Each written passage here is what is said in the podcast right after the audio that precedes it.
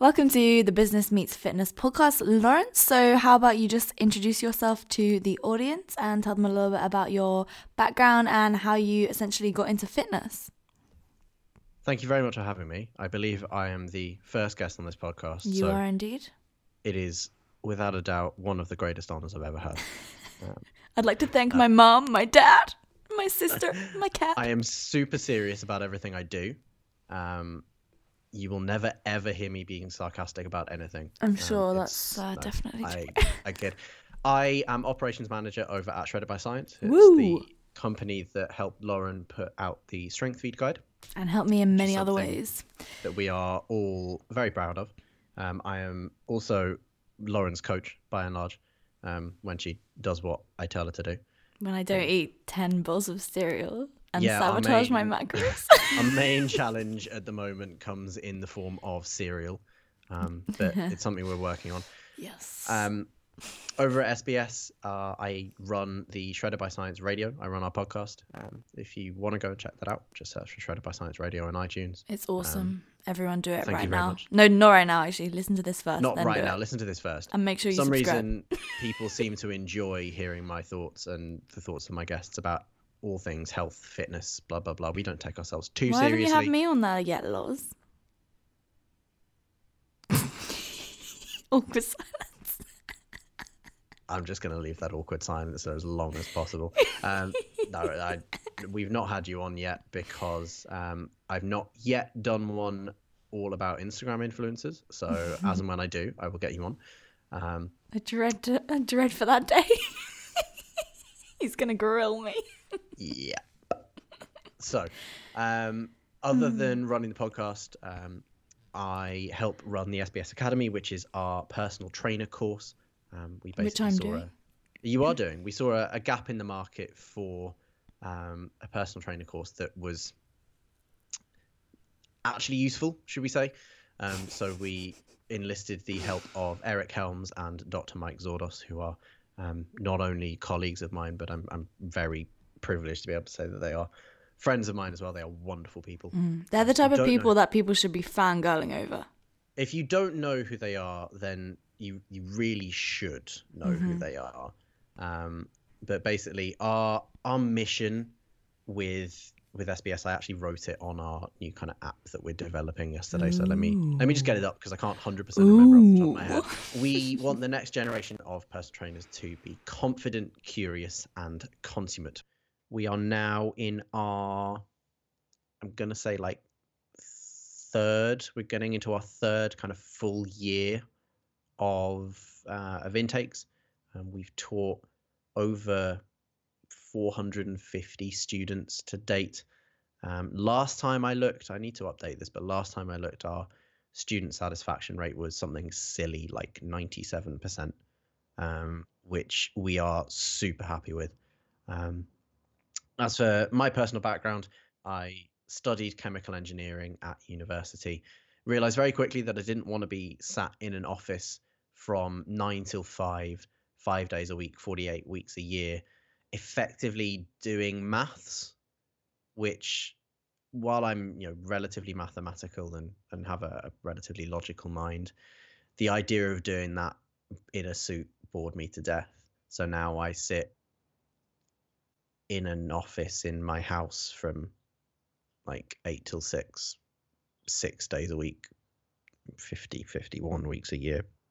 Um but i'm i'm doing stuff that i enjoy um, which is is the main thing. Um so i've been i've had my ups and downs in fitness. I mean i've not been in this this fitness game for a hugely long time. I am all of 25 years old. Um but I've I've seen a few things. I've been the been around the block a few times. I've had my fair share of interesting experiences. Um, and hopefully, me coming on the podcast today will um, clarify a few questions that I know that you've got from your followers, Lauren. Yeah, for uh, sure. So, and I think there's no better person today. to help me answer them. Well, thank you very much. That's hopefully why I'm here today. To, yeah, that's right. Do, that. do, you want to get into it? So, uh, yeah, so we mainly want to talk about structuring training. So I thought maybe if we just start with training within a session. So the kind of sets and reps you need to do, whether things like glute activation is required. Yeah, I know a lot of people just walk into the gym and they may kind of just be doing whatever the hell they feel like. I know that I for sure used to do that. I'd just like see a random bar and I'd be like, oh yeah, it'd be good to do some lunges with this. Didn't really know what I was doing. Um, so yeah, what are your thoughts about that? So to go into like how to structure training as a whole topic, like to give a Mm. thorough. It is massive. Well, it's That's not why only we that, wrote the but, like, guide. we have we, we spend probably about half a year on the academy if you add up all of the the, the modules about training, teaching personal trainers how to to do that. So Mm.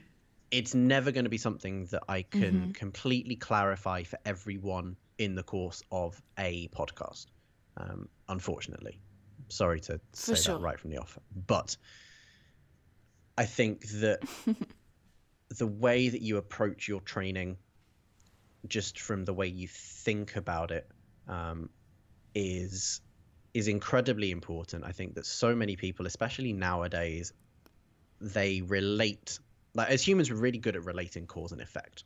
So we'll see uh, an effect. Let's say that effect is the way that somebody on instagram looks and you see what you think is the Mhm. cause of that i.e the way they train and the way they eat um, and you put two and two together and go well i've got to train like that and eat like that to look like i think Yes. instead one i think some quality time with yourself first and foremost. I think that that's a, a great starting point. I think, especially today, you know, this is the business meets fitness. Yes, as- business meets fitness. Um, especially for those who are like interested in in business, you will spend a lot of your time, possibly like way too much of your time right now, focusing on the sort of stuff that is ultimately going to benefit other people. You are constantly focusing on your product, which serves to um, which serves a purpose to somebody else. Ultimately, that's that's the ultimate goal of fitness is to uh, of business. Sorry, is to create a product that serves a purpose to somebody else to the extent that they pay money for it. So often especially kind of in the, the entrepreneurial world you, you spend so much time bogged down in what other people want and serving other people and doing the whole playing a Mhm. million roles within your own company of product designer and product creator and c- a customer service rep and accountant and all the rest of it and you're, you're serving other people but Mhm. Training is you know an hour to two hours of your day where you shouldn't really be focusing on what that person on instagram looks like and how you can look more like that. Like focus on what training is to you more than anything else. Like being mindful about your own training and being curious about your own training is i think just a a general prerequisite for anyone who wants to, to actually have some longevity in the lifting game. Like you see so many people who will do like a 12 week transformation because their entire purpose of going to the gym and lifting is to look a certain way. They don't have any real connection to what lifting does for people. They don't really have any curiosity about lifting itself. It's purely as a means to an end. It's very extrinsically motivated and those are the sort of people that that don't have any longevity in in this way of life if you look at the people that that i look, look up to as um as authorities and and colleagues and friends people um like Eric Helms and Mike Zourdos, and people like Mike Tuchscherer, who runs a company called Reactive Training Systems, people like Bryce Lewis, who runs a company called The Strength Athlete. I think what ha- Mm. what what binds all of those people together is this really kind of innate curiosity about what it is we're doing. Um, Eric and Dr. Zourdos kind of fulfill that curiosity by actually doing research. Like they ask questions and they study it properly.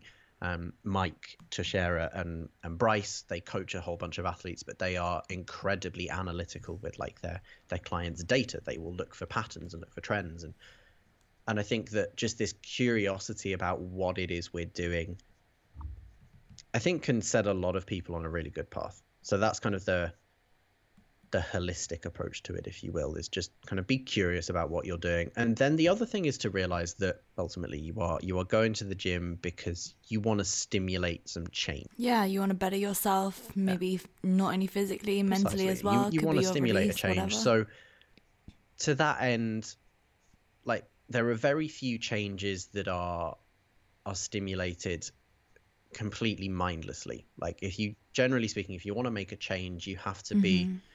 you've you've got to be very That's really deliberate true. about what it is that that you're doing. So the ninety percent of the of what people focus on is what makes like ten percent of the difference at the end of the day. So they are focused Mhm. on Yeah. what exact sets and reps do I do? What exact exercises do I choose?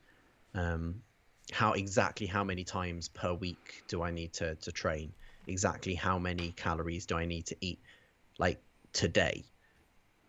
Whereas, uh, and So again, this, this goes, this, this kind of echoes this twelve week transformation mindset. This very this very short term view of what of what training is, and I think that outside of of people who use should we say chemical assistance which i, I want to very quickly go off on a tangent and say that it's not cheating like it's not detracting from the amount of work that they have to put in it just kind of speeds up how Mm. quickly they get there and it may The be elevates just Yeah. how far they can go with it.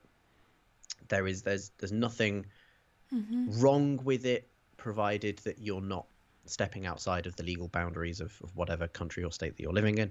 Um, I think I have to say that. For sure. And saying that's that just you're dumb. natty when you're Like, not. I, I know, but well, it's it's, very common. yeah.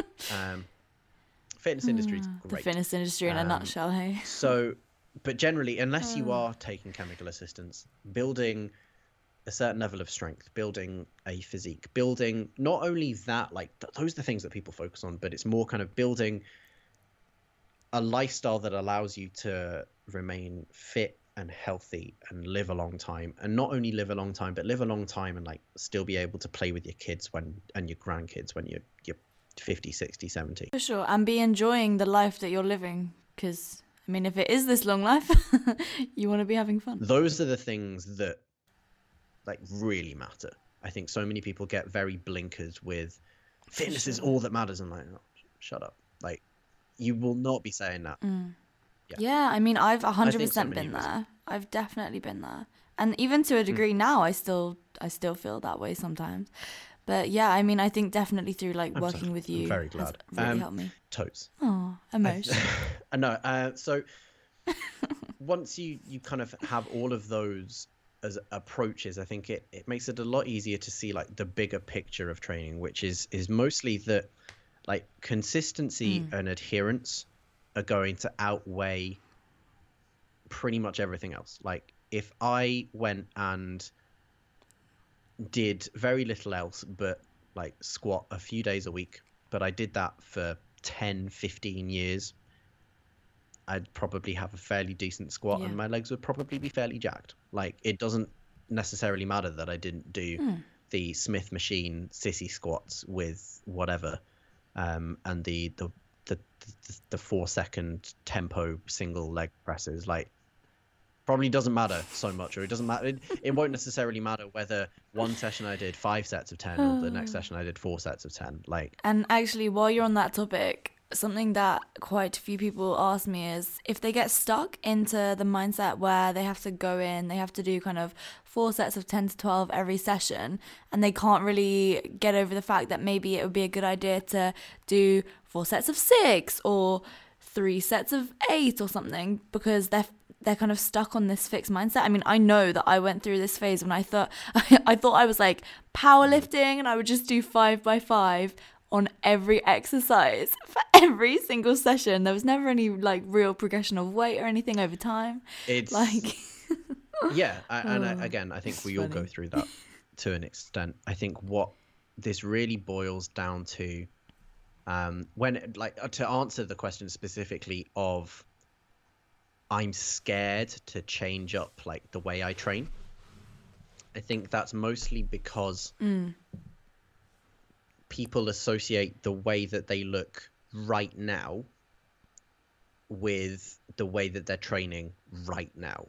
Like the way that you look or Mm, your strength mm. levels are not indicative of your last week of training. They are indicative of the past true. however many months and years of training that you've put in by and large. Like there is nothing to be gained by blindly sticking to the same rep and set scheme and refusing to change anything because you're scared of it going wrong. Like, what happens if it goes wrong?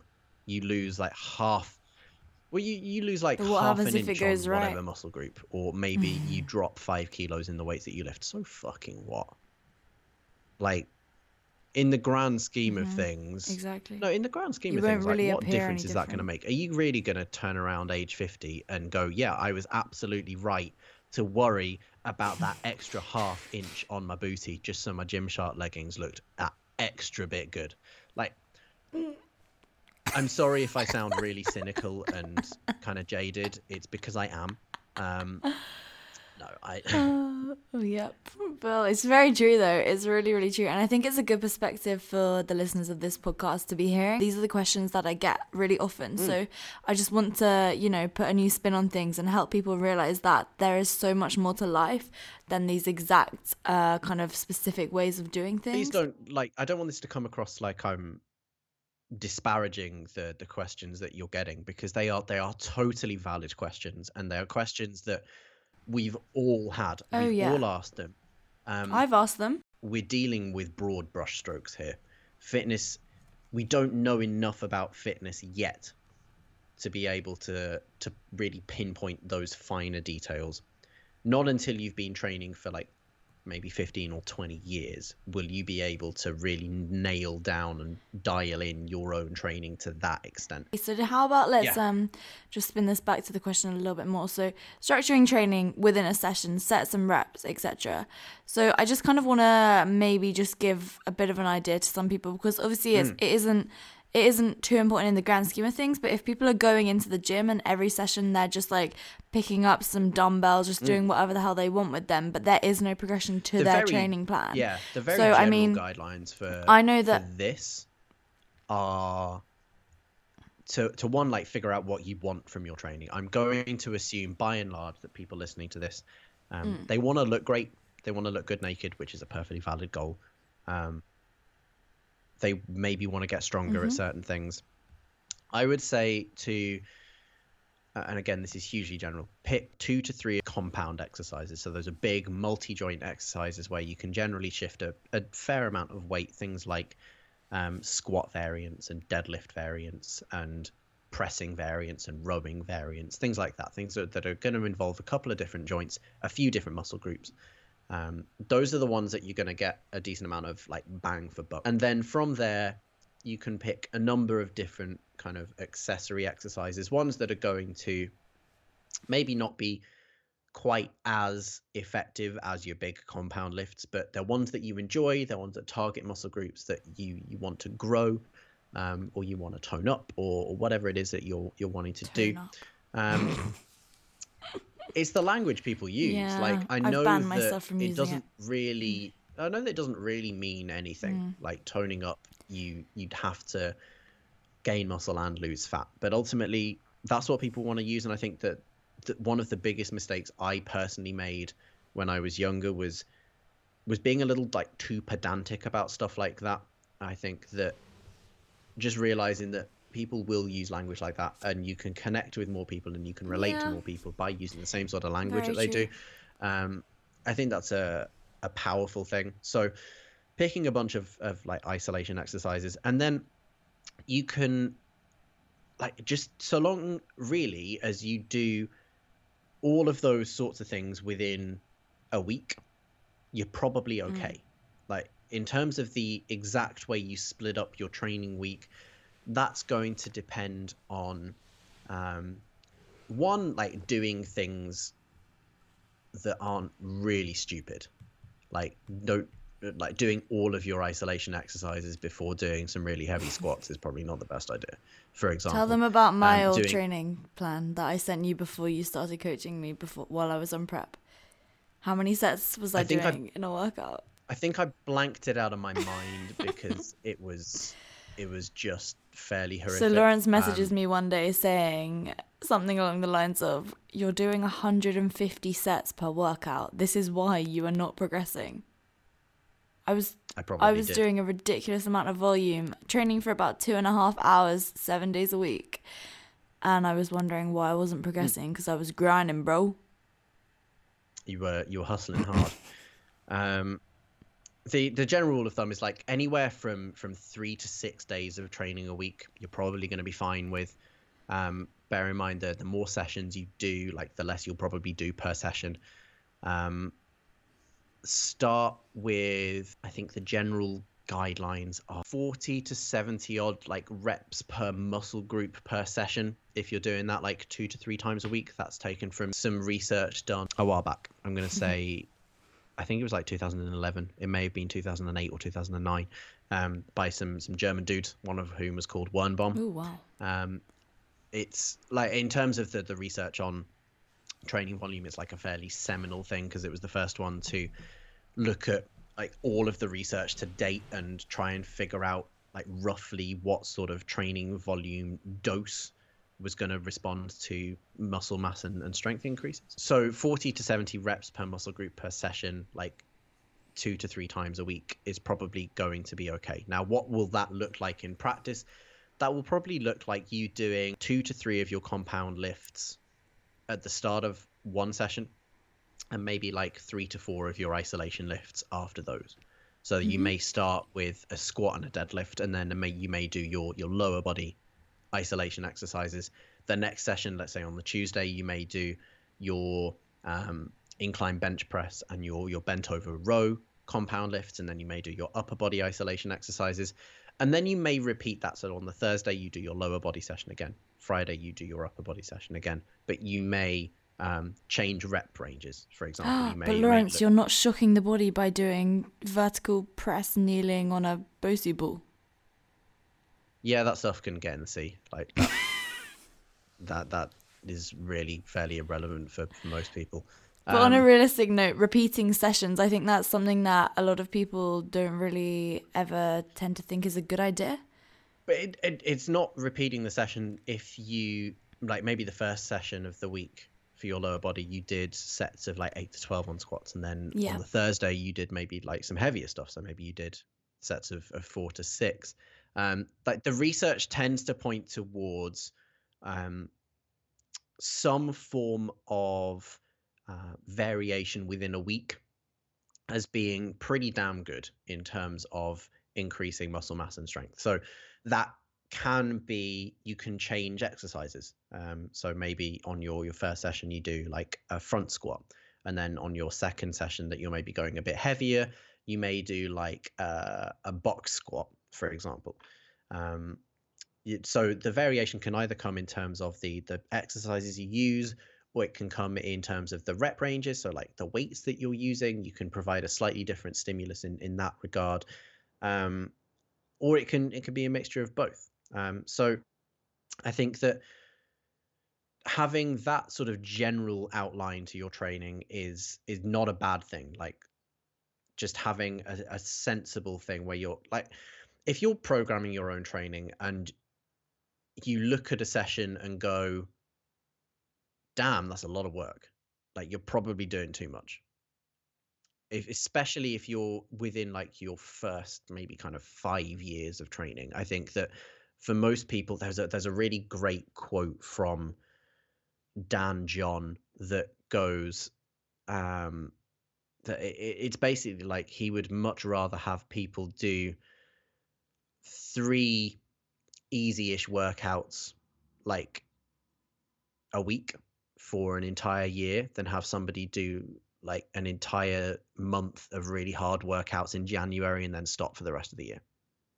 I think that the that well yeah, I think for for most people that you know, there's the old adage of stimulate don't annihilate I think rings really true. Um, and one thing that, that really changed the game for me was um, talking to Dr. Zourdos and reading some of his research. His research looks at uh, a lot of his research rather looks at something called daily undulating periodization.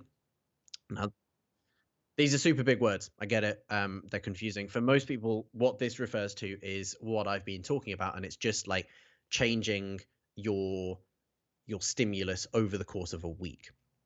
This this is different to how people used to structure training in that people used to have like an entire month of training where they'd focus on like the 8 to 12 rep range. And then they'd have an entire month of training where they'd focus on another particular facet. Now the daily undulating periodization thing just basically goes you know on monday let's let's focus on some hypertrophy work. On wednesday let's focus on some power work. And on friday let's do some strength work for example. It's building in all of the different stimuli into a, a training week and talking to him um, and and Eric Helms about the use of like the power days because for for somebody who's concerned with their their physique and the way they look these don't seem particularly relevant. Now what they suggest is actually using them as kind of I don't want to call them active recovery sessions because they're not what most people think are active recovery sessions but they call them fatigue management.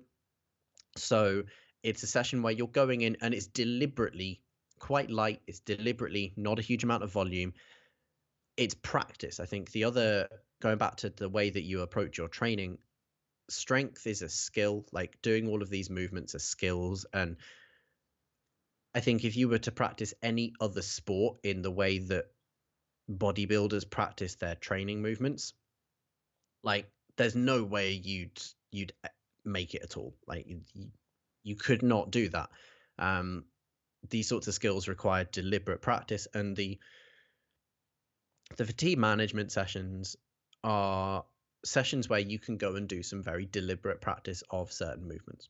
So that was another big kind of game changer for me. So my main take home point here is structure your training sensibly. So do some compound lifts, then do some isolation lifts. Repeat those a few times a week. So you're hitting each muscle group two to three times a week um, with probably around about like three to maybe eight tops sets per muscle group per session, um, depending on what rep ranges you're using.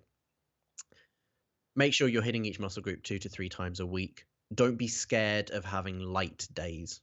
Like you don't need to go and kill yourself every single session. Um, the most important thing is um, consistency and adherence. Like stick with your training. So long. This is the thing. Like so many people get bogged down about program hopping and and all of the rest of it. But I think what we showed with the the strength feed guide is that like just because you change the number of days you train per week doesn't mean that you are suddenly off the program. Like we mm. we put together a program that allowed people to maybe one week you've got like a ton of free time so you can go and train 5 days. But then maybe the next week you have a really busy working week and you can only get, hit the gym 3 days a week. We've accounted for that. Like you can go down to training 3 days a week and you can still absolutely stay on the program um, sure, you may not be doing you may not be doing quite as much work as you were on the five day a week, but this is the thing over over the years that like training three to four times a week is going to add up and it's going to add up really quickly. For sure. And swapping from training five days a week to three days a week is so much better than swapping from training five days a week to no days a week. Some really great advice from you there, Lawrence. So thank you for that. You're Should welcome. hopefully have clarified a few points. I do just have one more question with regards to this topic about training kind of within okay. a session. Um, it's just about rest periods. Mm-hmm. So, I mean, I think that a lot of times, due to the kind of evolution of high intensity interval training, people maybe want to rest for like one minute and think that resting for between 30 seconds to a minute or something is going to be more optimal for them to burn more fat or put on more muscle or something. I mean, can you just clarify? If you're looking at your training to burn fat, if you're going into the gym to very deliberately burn fat, I think that that's possibly the like the wrong stimulus to be looking for. I think when you when you step into a gym to lift weights, I think that you need to be very clear about what stimulus you're looking at and and this goes back to like a, a basic understanding of what your body uses to to fuel exercise the higher intensity with which you train the more your body will use stored carbohydrates for fuel the Yeah. lower the intensity that you you train the more your body will use like stored body fat but even then like that's that's still a very blinkered way of looking at things Yeah. when you step into a gym, your goal should be to build strength, to build muscle. Like you, when you go into a gym, it's to build things. It's why it's called bodybuilding for a, you know, for, for Yeah, to build whatever. Like you can be in there to build. I mean, your goal may not necessarily be to build muscle. You may want to build. I don't know your mindset. You, I don't know. Hmm. However you want to think about it is all. It's all Precisely. individual. But I mean, Absolutely. I think yeah. I think what you said about when you go in aiming to burn fat. Of course, if your aim is to lose body fat, then fine. But I think uh, the focus on oh I can only rest for 20 seconds because otherwise I'm not going to be burning a fat efficiently Yeah. can be a very dangerous mindset to fall into. I think it um, absolutely can. and Um, also, it can damage people's progress, I guess, because they may not be able to uh, lift the amount of weight that they could potentially be able to be doing if they're resting for longer. I don't know. What do you think about that?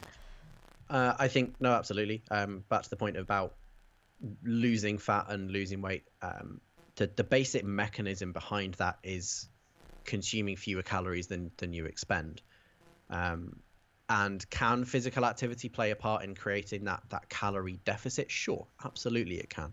Um, for some people, it's a it's a very necessary thing to to create that calorie deficit in conjunction with like controlling how many calories you eat. Activity can play a big role in in helping somebody lose weight.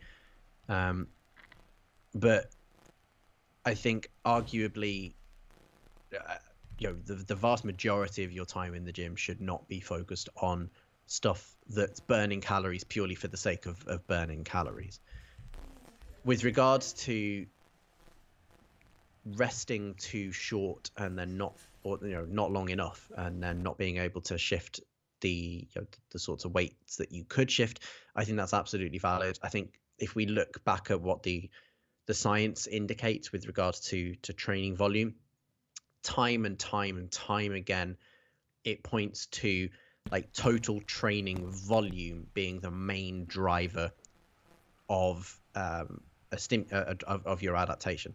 So this is training volume. We're talking about um, sets. If you take your number of sets, your number of reps, and the weight you lifted, and times them all together, um, that will give you like a total training volume for that exercise. Um, if you're looking at it over the longer term, then accumulating training volume over the long term seems to drive adaptations. And the more, to a point, the more volume you accumulate, the more that you will adapt. Now we know that there's there's generally kind of a, a sweet spot for training volume. Um, we know that doing too much, as we alluded to with Lauren's 150 set per session, doing too much can be detrimental to people. But I would I would argue that you should probably tackle this with regards to how you split up your training over the course of a week, for Yeah. example. I'd argue that if you are resting for 30 seconds because oh I don't want to too much do, do too much volume, bro, because I don't want to like I I don't want to burn myself out and, and overtrain and not progress. So I'm only going to rest for 30. No, no, don't be stupid. Hmm. Rest a proper amount of time. We're talking like probably anywhere from two to five minutes. Do your set again. Use the the sort of weight that you can use. Like that. My general rule of thumb is to use unless I'm targeting a very specific adaptation, um, or wanting somebody to very deliberately practice a skill and not stay um, and not stray anywhere near failure on an exercise, then I will say like use sort of the heaviest weight you can use for that exercise with control. Like the, the first and foremost thing is, is safety with this stuff. Ultimately, we're shifting around relatively heavy lumps of metal. There is the potential to hurt yourself and hurt yourself quite badly. So you need to be able to control an exercise if you're going to do it. But by in, you know, after that, um, use a decently heavy weight. You don't need to go to failure on every single exercise. Um, again, there's research pointing towards that not being the best thing um, for kind of overall gains. Um, judicial, no, you know, some judicial use of, of training to failure can work absolutely great. Um, it is it for uh, for everyone? No, I personally don't remember the last time I trained to failure. Um, no, I know I do. I did a block of, yeah, that was dumb. I ended up injuring my hip pretty pretty badly doing that. I am so sorry about all this fuzziness from my microphone that's like, it sounds all like that.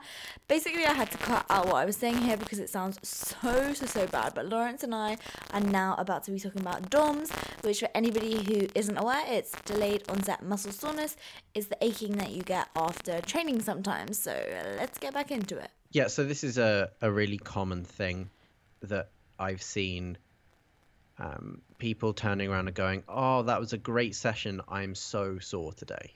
Yeah, and I think influencers have a massive part to play here because I've seen some people with a very large following, like God, like millions of followers and hundreds of thousands of followers who will tweet something or put in one of their Instagram captions being like, "Had such a great leg session today. I can't even walk now. It hurts to sit on the toilet seat." Just as a general point to to influencers, I think you absolutely have a responsibility to make sure that what you're saying is um, correct.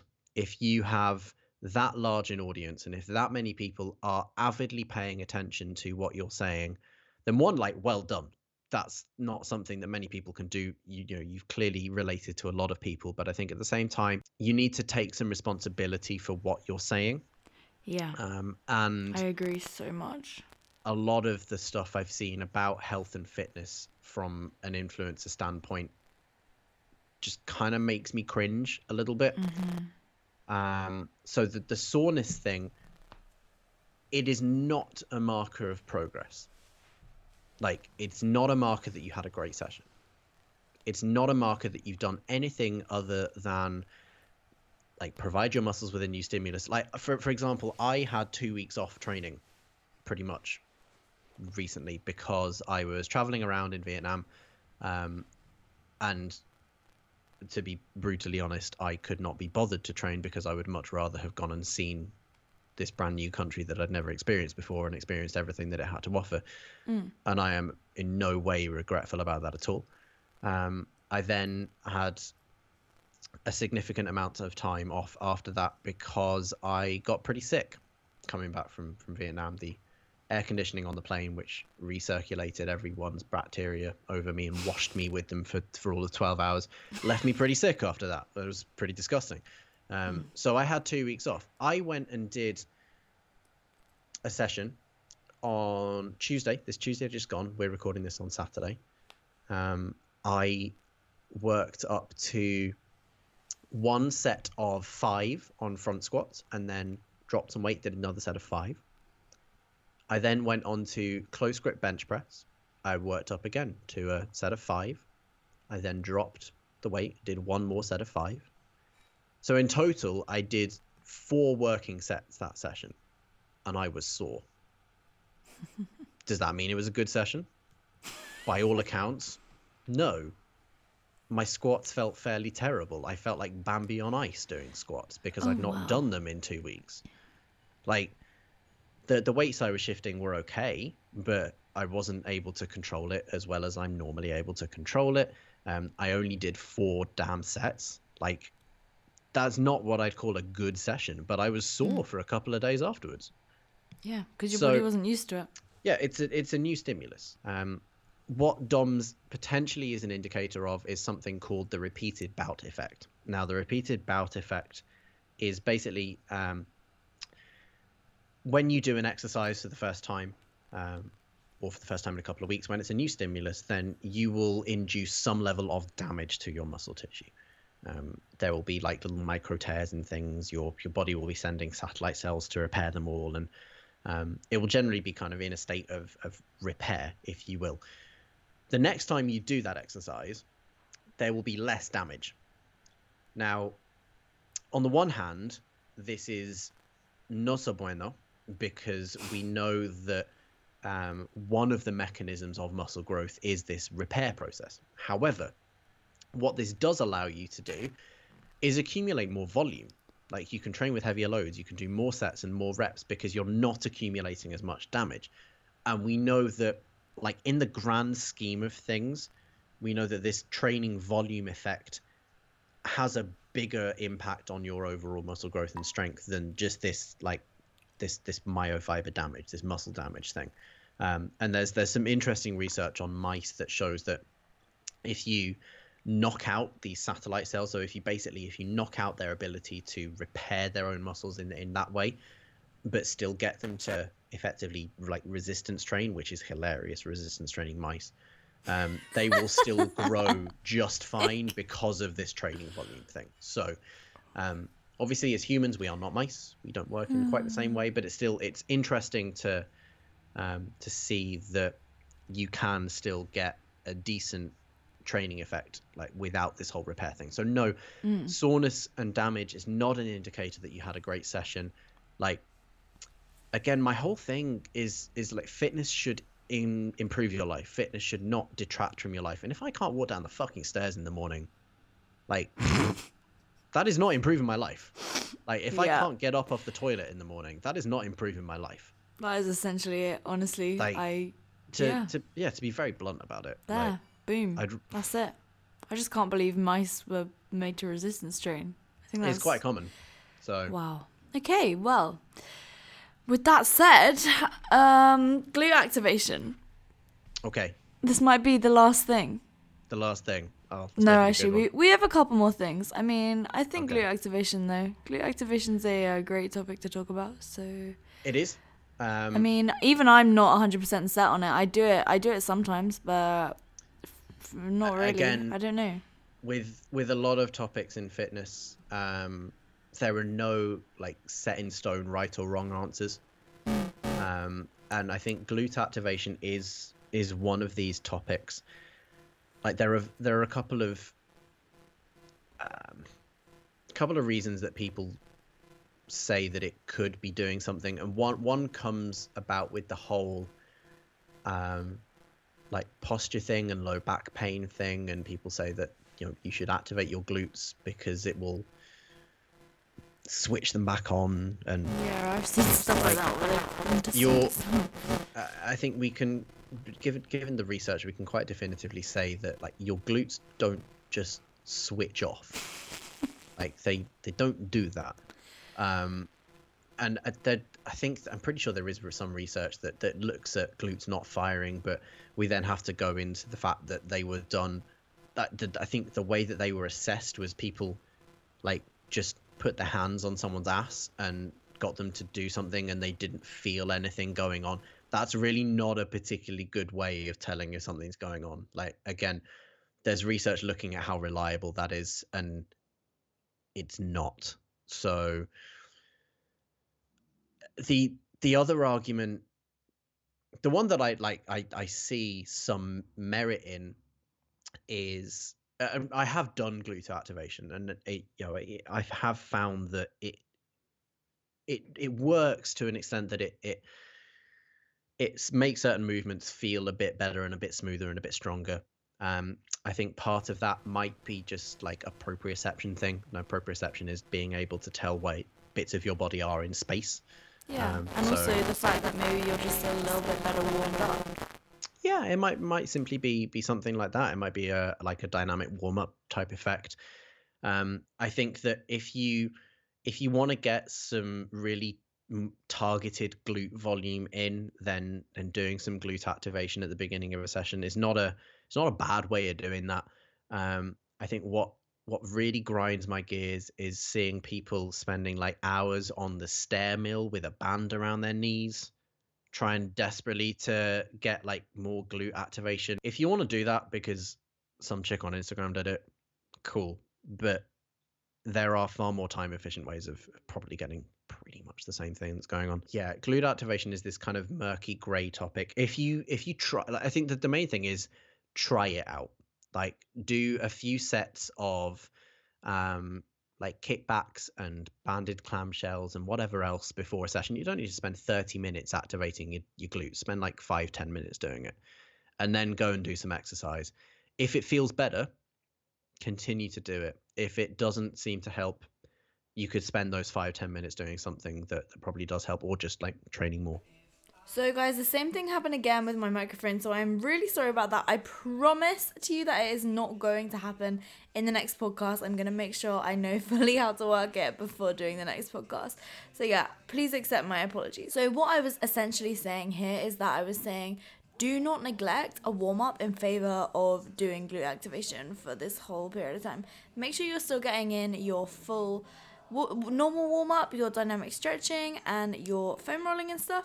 And yeah, move on from there. So the next question is all about sugar, insulin, and your metabolism when it comes to training. What I will say is that like sugar and insulin are nothing to be scared of. Uh, if you want to learn more about this, then James Krieger has an incredibly informative series on insulin on his website. If you go onto Google and search for weightology, so weight is in body weight and then ology, uh, and then insulin, there's like seven parts of it that you can read through where he basically blows the myth out of the water that sugar is going to make you fat. Like, I think we can quite definitively now say that sugar on its own is not going to do anything with regards to making you you fatter than if you swapped it out for like the same amount of calories from like something that is not sugar.